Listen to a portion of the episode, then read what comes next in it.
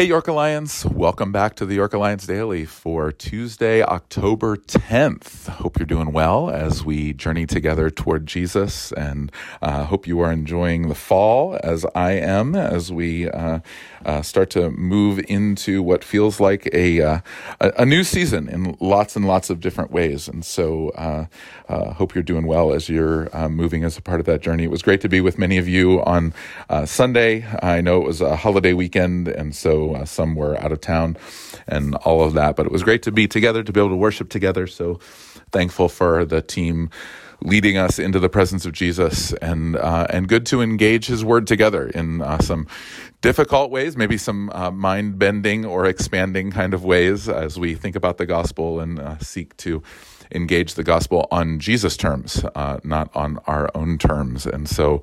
Um, that's been a, a good journey. Uh, I know there's a lot of stuff that's happening. And so uh, let me first say, as part of the uh, podcast and part of our conversation, that um, it, as you are processing things, if you have uh, questions about the Spring Grove plant, or you have questions about uh, Shrewsbury or Hanover, if you have questions about what's going to be happening here, I'd love to hear those. Feel free to reach out. Um, email's typically the best for that.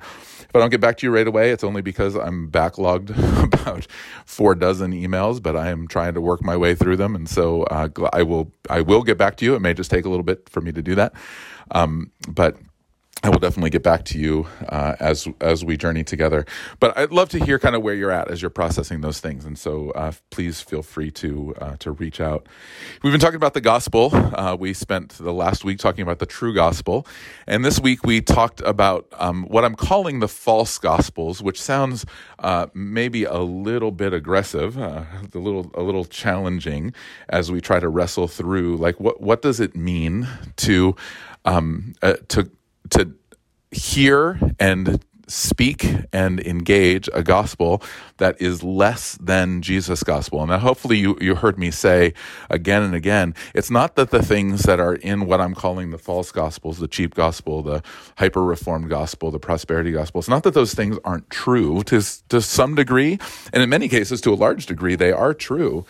They're just not complete. Um, they're missing aspects of the gospel, especially the kingdom uh, that life in the kingdom idea is uh, absent from many of the gospels. And so i, I, I want to uh, don't look today at the way that jesus defined the conversation. So when this young man in matthew chapter 19 comes to jesus he asks the question what good deed or what good thing must i do to inherit eternal life or to enter into eternal life and the term eternal life is tricky because we want to have an understanding. In order to understand Jesus' response, we need to understand what the man was asking. Uh, he, he would have had some kind, as a good Jewish guy, he would have had some kind of understanding of uh, life in heaven or uh, the resurrected life.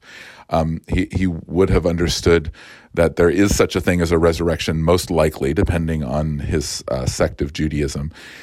And he could have been asking about that but likely what was much uh, a, a, much greater understanding was the idea of being one with God now in a way that would lead towards union with Christ down the line, uh, m- meaning the presence presence with God. In fact, I, I think maybe the best way to understand the way that Jesus engaged the conversation is to take literally the only definition of eternal life that we have. Jesus gave us the definition. So if you go to John chapter 17, which you're welcome to uh, go there on your own as well, uh, in verse 3, Jesus actually gives a definition. He says this, and this is eternal life, that they know you, the only true God, and Jesus Christ, whom you have sent. Now it's fascinating. This is Jesus' prayer. And so he's uh, he's speaking of himself in the third person, which I is kind of an odd thing, but I guess if you're Jesus, you're allowed to do that. But it, he's making the definition. He's giving us a definition of eternal life, and so it's not just any definition of eternal life. If Jesus is the one giving us the definition, we should probably pay pretty close attention to it, right? Like if if he's the one saying this is eternal life, we we should listen.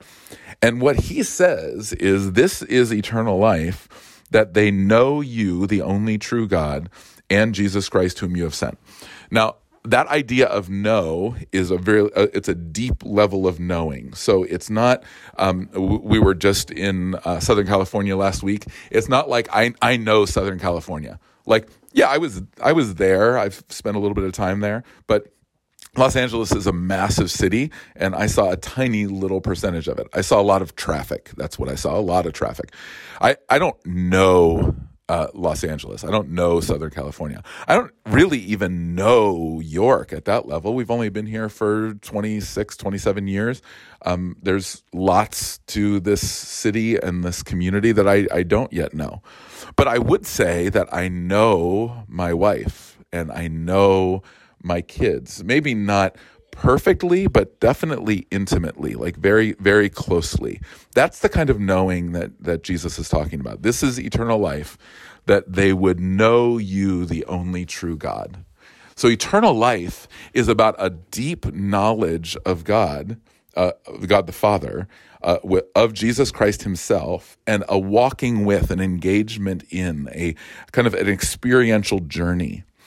And so when we talk about eternal life, again, understanding that in Matthew chapter 19, Jesus is uh, using the terms eternal life, kingdom of God, and salvation as synonyms. So he's saying eternal life is the same thing as life in the kingdom, and life in the kingdom is the same thing as salvation. So what are we being saved from?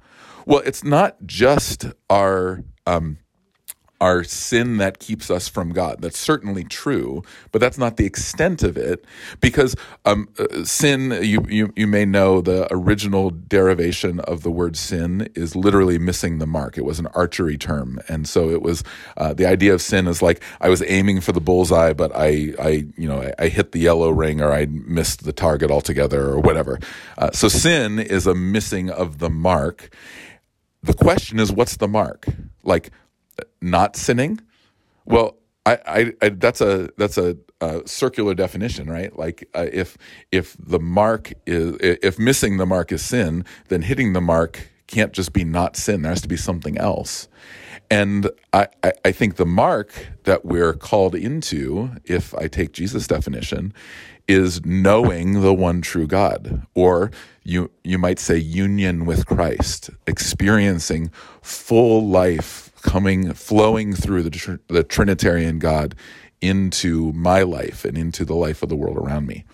That concept of uh, of union with Christ as the mark that I'm missing, I do miss the mark because of sin, certainly, but I miss the mark for lots of other reasons too, not just uh, what we would call explicitly sinful behavior, but things like uh, things like distraction, things like a lack of intentionality, uh, things like choosing not to follow Jesus when I could be following Jesus, um, whether that's in the day to day or whether that's in the overarching uh, kind of pathway of my life. Not following Jesus is missing the mark. And so when Jesus is saying, uh, giving a response to how must I, uh, what must I do to inherit eternal life? There, there's an invitation into a way of life that Jesus is seeing as knowledge, a deep, intimate knowledge of God the Father, of a deep, intimate knowledge of Jesus, who is the image of God, the perfect image of God. And so as we think about eternal life, as we think about salvation, what we're what we're basically saying is that what we're saved from is not just death and hell, although that's certainly part of it. What we're saved from is not just the penalty of sin or even the presence of sin, or uh, again, that is part of it.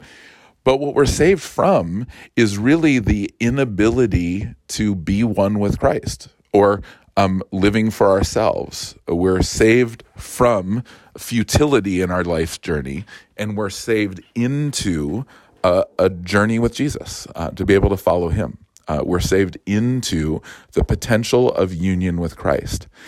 And when we start to see the the stakes of salvation, and then uh, the good news of the gospel, which is really the explanation of what it means to be saved, when we start to see things on those terms, we start to see that the invitation of the gospel isn't just go to heaven, and it isn't just have your sins forgiven. It is to walk with Jesus. And people who most fully engage the gospel, whether they fully understood the gospel at the initial presentation or not, they're the people who are pursuing Jesus. They're the people who are walking with him. The, those are people you probably know. You've probably experienced people who are like that. And um, my prayer for all of us is that we would be people ourselves who are like that. And so, as we get the broad view of the gospel, I hope that you also step into life in the gospel. May the grace and peace of Jesus be yours. May you sense his spirit on you and in you and working through you, flowing from you to uh, the world around you in, uh, in his name. Have a great rest of the day, and I am looking forward to being back with you again tomorrow. Grace and peace to you.